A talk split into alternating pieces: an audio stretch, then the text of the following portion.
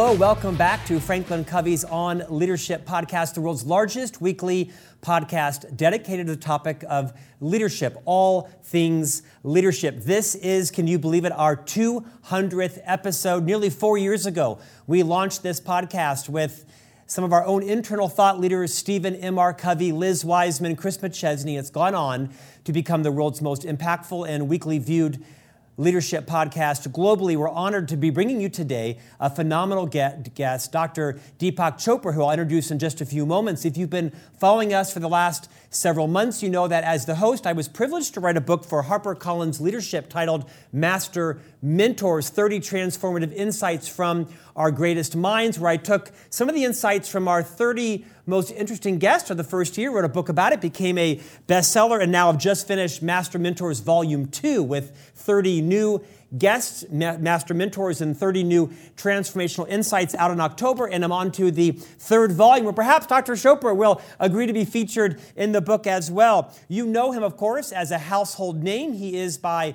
training an endocrinologist, has now authored his 91st book with three more in the works. His book that we're talking about today is called Abundance The Inner Path to Wealth. We'll tie this to all things leadership. Dr. Chopra, welcome today from New York City to On Leadership. Thank you. Let's talk about leadership and we can talk about abundance in the context of leadership. I would love to do just that. Before we begin, Dr. Chopra, again, you are a household name. People have read your books, they've listened to your podcast and television programs, they're aware, probably peripherally, of your uh, experience and passion, would you maybe take a few moments and just reorient everyone who is watching and listening to your path as a medical doctor, how you've become, of course, a world renowned influencer, coach, inspirer on all things related to our health, our mental, social, emotional, and physical health. Talk a bit about your journey, and then we'll get into the topic of leadership and abundance. My training is in medicine, internal medicine, endocrinology, and neuroscience, neuroendocrinology. And I was uh, lucky enough to train with some of the pioneers in what today would be called mind body medicine. But at that time, basic science uh, was what led to it. And basic science was the study of neurochemicals, they're called neuropeptides and we soon realized, and this was in the 1970s, that these neuropeptides, which have become kind of a household name now, uh, serotonin, dopamine, oxytocin, anandamide, opiates, we realized that these were molecules of emotion. And there was therefore the connection of what was happening in consciousness, mind, and body. And that led me then to look at clinical studies uh, where uh, people were able to influence outcomes of disease through practices like meditation, mindfulness, um, and basically healing practices that have been part of wisdom traditions all across the world. One thing led to another, and here I am. And here you are today on Leadership. We're honored to be featuring you as our 200th episode. Dr. Chopra, you were friends with Dr. Covey. You knew our co founder, of course, the author of the incomparable book, The Seven Habits of Highly Effective People, where we've now built what is the world's largest leadership firm and most trusted firm. When I talk about leadership to you in the context of 2022, what thoughts come to mind and what perhaps inspirational um, yearnings do you have around all of us and our own leadership capability? So, you know, as you know, being in this field, there are uh, many kinds of schools on leadership. There's thought leadership, there's um, what we call servant leadership, there's the spider model, there's the distributed model. I created my own model, which was the soul of leadership. And the soul of leadership has to do with how do you unfold the greatness and infinite potential in those who want to be leaders, those, as, those who aspire to be leaders. And I believe ultimately that's almost everyone. You're a leader in your family, you can be a leader in your community, you can be a leader in politics and business. But if you come from the level of the soul, um, which is a deeper awareness than both body and mind, then you have something which I call the soul of leadership. In fact, I wrote a book about that also. I've uh, taught leadership at uh, Kellogg uh, School, Kellogg Management School. I've taught it at Harvard, at uh, uh, Columbia, and other institutions, and I've taught the soul of leadership in many corporate settings as well.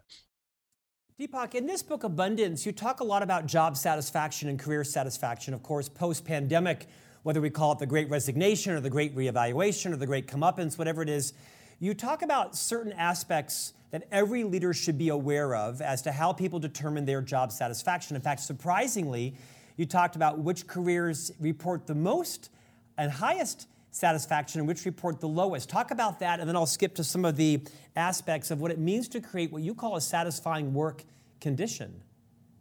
So, um, the most satisfying careers appear to be either clergy, surprisingly, clergy. or CEOs. And why was that, do you think, from your research? I think there's a sense of fulfillment um, in the, both these areas. CEOs, CEOs, either for profit or non profit, get a lot of fulfillment with outcomes, and clergy get a lot of fulfillment from bringing, bringing people peace and consolation. If I'm not mistaken, I think a chiropractor was number three, firefighter was number six, and, and then on down the line. And in the book, you talk about a variety of keys that contribute to job satisfaction. I'm going to list them and you can maybe riff on the top two or three you think leaders should know about. Money, you mentioned number one, but only up to a certain point.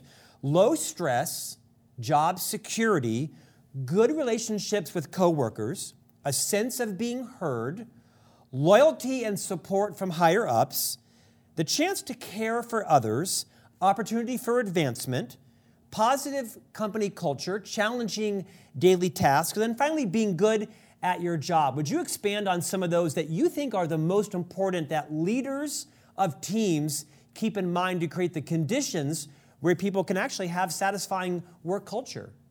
So, based on all what you read, the entire list, I think the most important, uh, which would include all of them, and it's not really mentioned here, is relevance, purpose, and meaning. Mm. So let me give you a little bit of data on that. If in a in a business environment, uh, the leader uh, ignores one of the employees, the rate of disengagement goes up by 44%, 45%.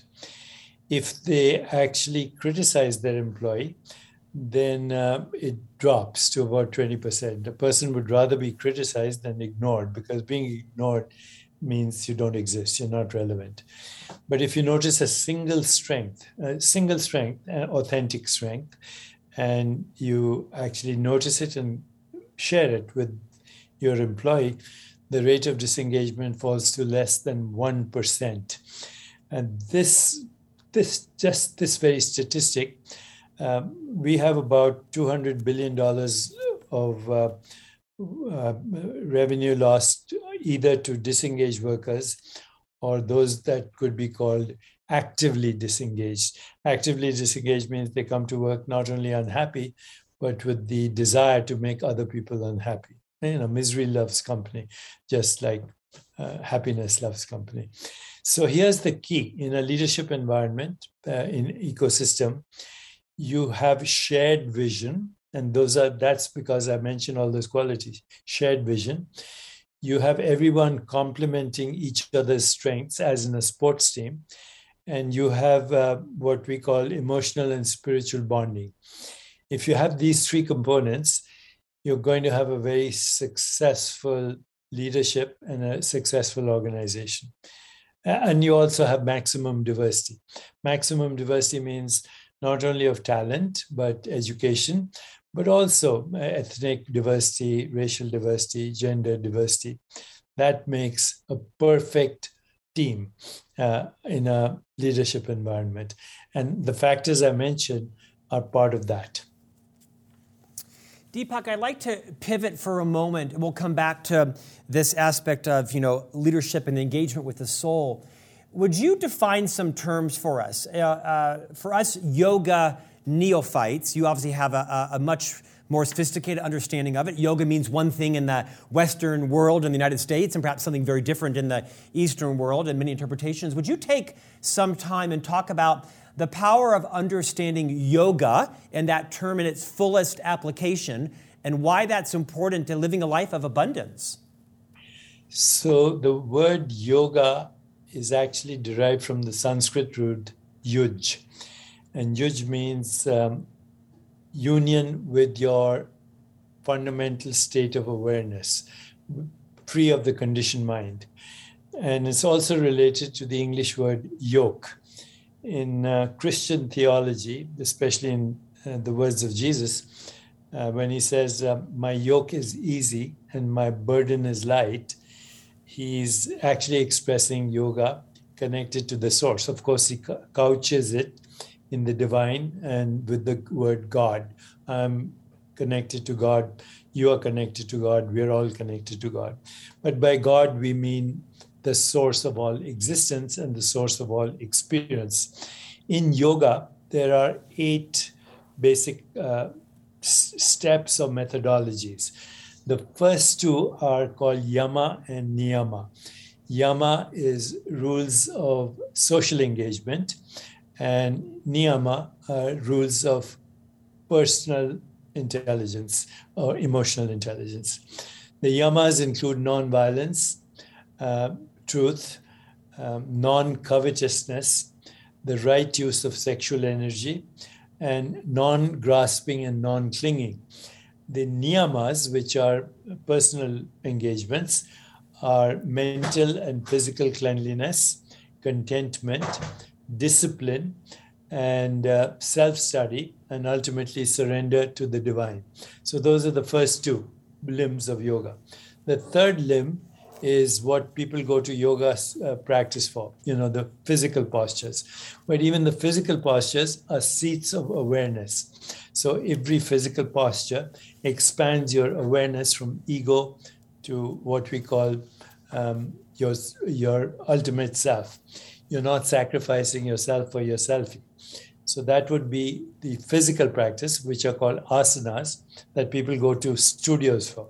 The next is breath discipline, where you can regulate your body through practices called controlled breathing or pranayam. The next is pratyahara, which means going within and learning about your body and being able to control it you know heart rate blood pressure etc the aspect of autonomic nervous system once you get these the last three are dharana focused attention dhyan meditation and samadhi transcendence that's the full experience of yoga i mean it's a much more broad understanding than the average capitalist or American or who name it, right? Professional thinks about in terms of yoga, going to a studio. It's a lifestyle, it's a way of thinking, it's a connectedness. You mentioned the power, if you will, of meditation. For someone like me that has a peripheral understanding of yoga, now broader, and meditation, but isn't practicing it on even an irregular basis, what advice would you give to leaders, to parents, to colleagues about how to get started with meditation. What should we expect? What are some things we should know about that? And how can that build both our leadership capability, but also flourish in us a sense of abundance? Okay, so meditation is going beyond conditioned mind. As soon as we are born, we are actually conditioned to by things like economics, ancestral history, uh, culture, religion, and that puts us in a box. And that box limits our potential to express our, what I would call greatness. And therefore, the first practice that meditation is about is very simple. Uh, take a few minutes, even 10 minutes, close your eyes, and do absolutely nothing. You know, a great philosopher once said, all of humanity's uh, problems come from um, human beings' inability to sit quietly in a room and do nothing. After all, we are human beings, but we end up being human doings. So take, you know, it's all right to be a human doing, but occasionally be a human being as well. I like to phrase that in uh, Frank Sinatra's uh, famous uh, song "Doobie Doobie Doo," alternate being with doing, and so that's the first thing. Mm. The second thing is you could just simply observe your breath. Observing your breath leads to very amazing insights. It decreases mental chatter, but also you realize that breath is a sensation that arises, is experienced, and subsides spontaneously. There's no effort to breathe. That's how your body is right now. You're not, there's no effort regulating your blood pressure, your uh, heart rate, your immune system, your endocrine system. So allow your inner intelligence to wake up just by observing breath. And also, you notice that if you hold on to your breath, you will suffocate. That's true of any experience. If you try to hold on to it, you will suffocate because experience is transient, ephemeral, and impermanent. Once you go to beyond these stages, there's self inquiry. Self inquiry uh, means uh, who am I? What do I want? What is my purpose? Uh, what am I grateful for? Fundamental questions that allow you to know a little bit about yourself. And you're asking questions about yourself, nobody else. And you wait for responses through either a sensation, image, feeling, or thought. Then there are advanced degrees of meditation, which are mindfulness of thought, mindfulness of emotion, mindfulness of relationship, mindfulness of mental space, mindfulness of the physical body, mindfulness of the ecosystem, and mindfulness of the universe, and ultimately awareness of the self, what we call self awareness, awareness of awareness. These are very advanced practices, but even the beginning stages of meditation are very joyful and very fulfilling. Deepak, you are a medical doctor by education and training, an endocrinologist, and since that early aspect of your career. Of course, you've written 90 plus books and have spoken and, uh, and uh, meditated extensively. You've put a lot of thought and uh, practice into the connection between our mindfulness and our gratitude, our abundance, and our physical and mental health. What would you like for all of us to know about the connection between our anxiety, our depression, our mental health, the way our body works or doesn't work properly, and how we move between, as you call it, a state of doing and a state of being. What are, the, what are some of the insights you'd like to shock us all into remembering today so that our lives become better, calmer, congruent, that we're better leaders, better parents? Tell us what you know that you want us to know. So, very simply, if you feel disconnected with life, and by life, I mean all of life, you know, if you feel disconnected, then you experience uh, what we call the separate self in Eastern wisdom traditions.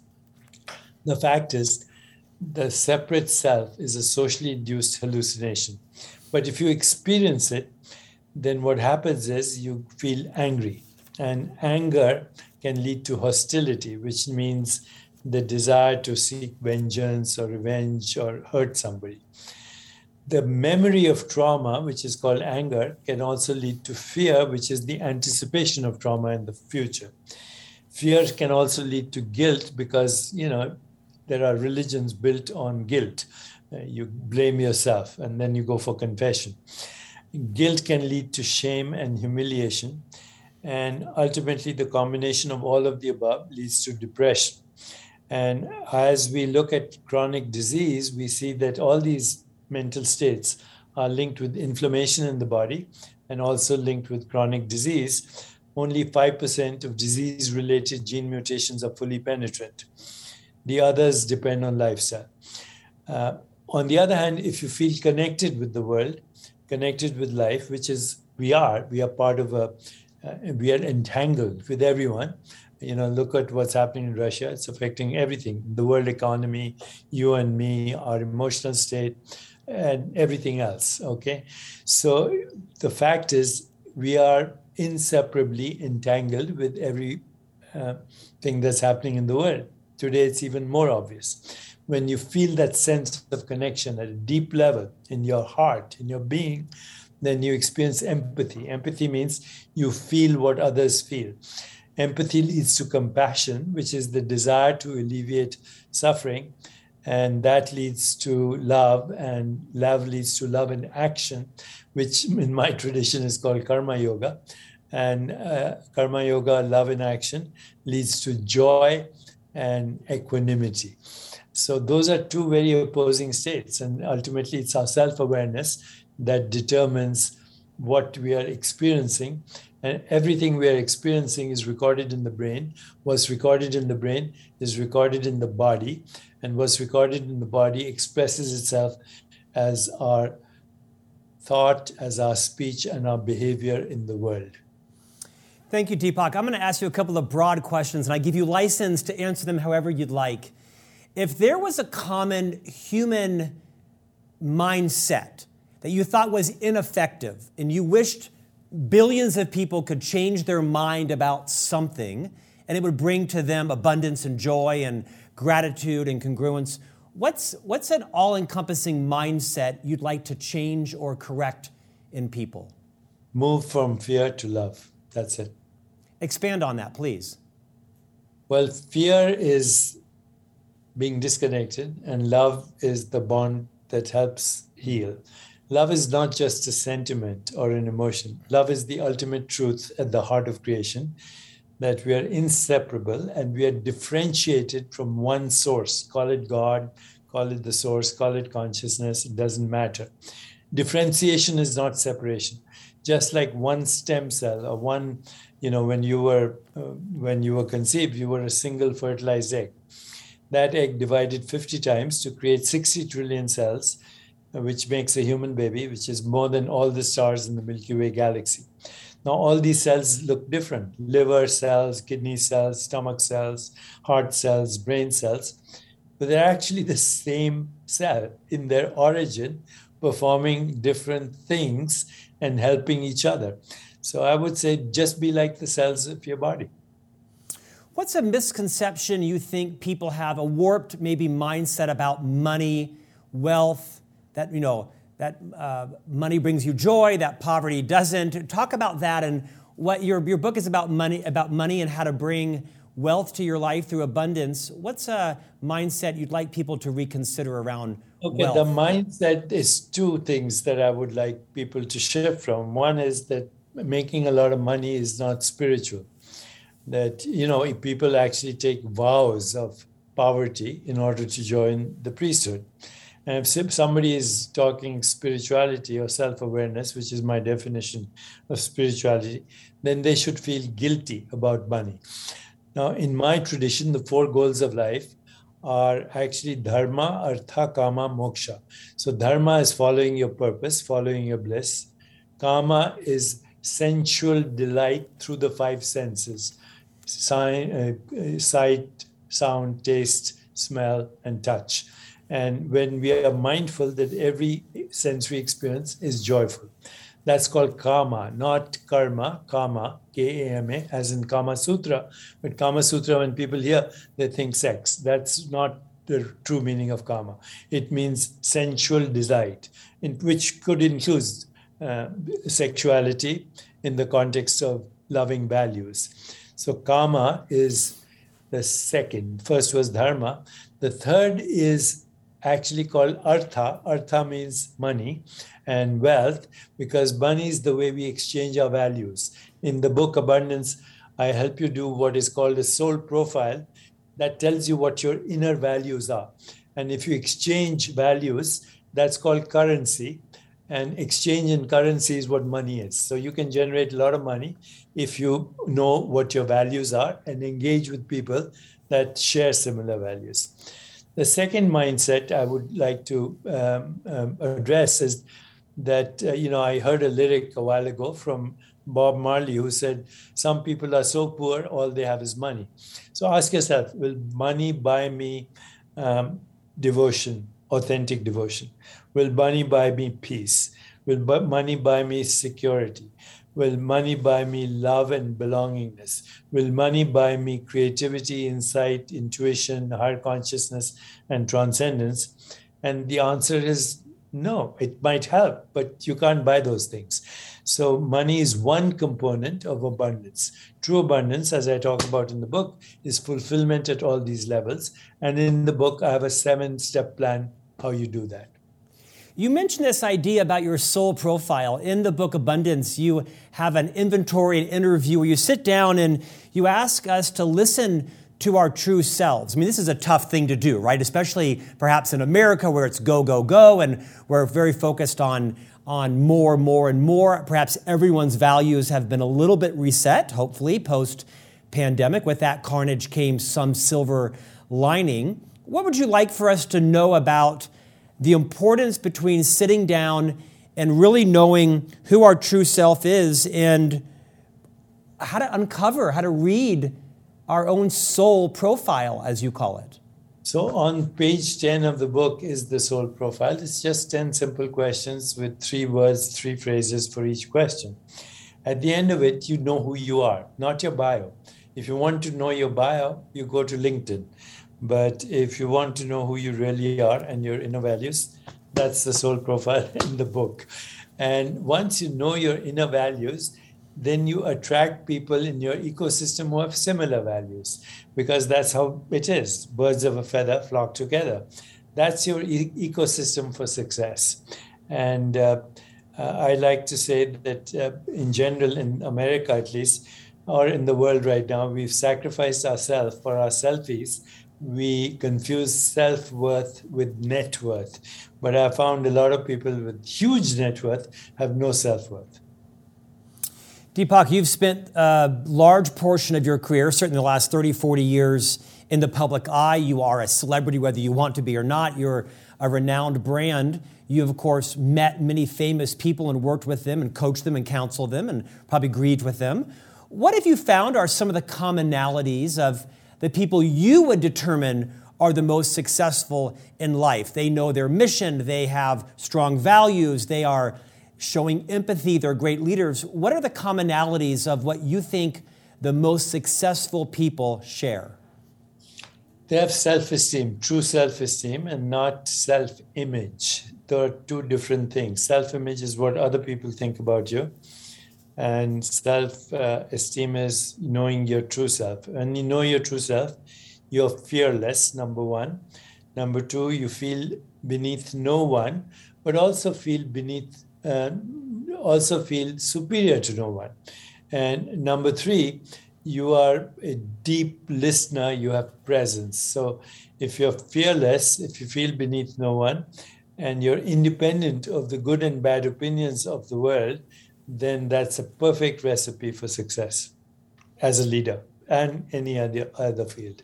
You know, that reminds me of two phrases you mention in the book. You talk about the law of attraction with an A and the law of intention with an I. Would you ex- describe both of those in some detail and why it's so important for us to be living in congruence with those? So the law of attraction is not what it's usually portrayed as, which is a mental thing. You know, be positive and everything else will happen. Uh, being positive can be very stressful if you're not feeling positive.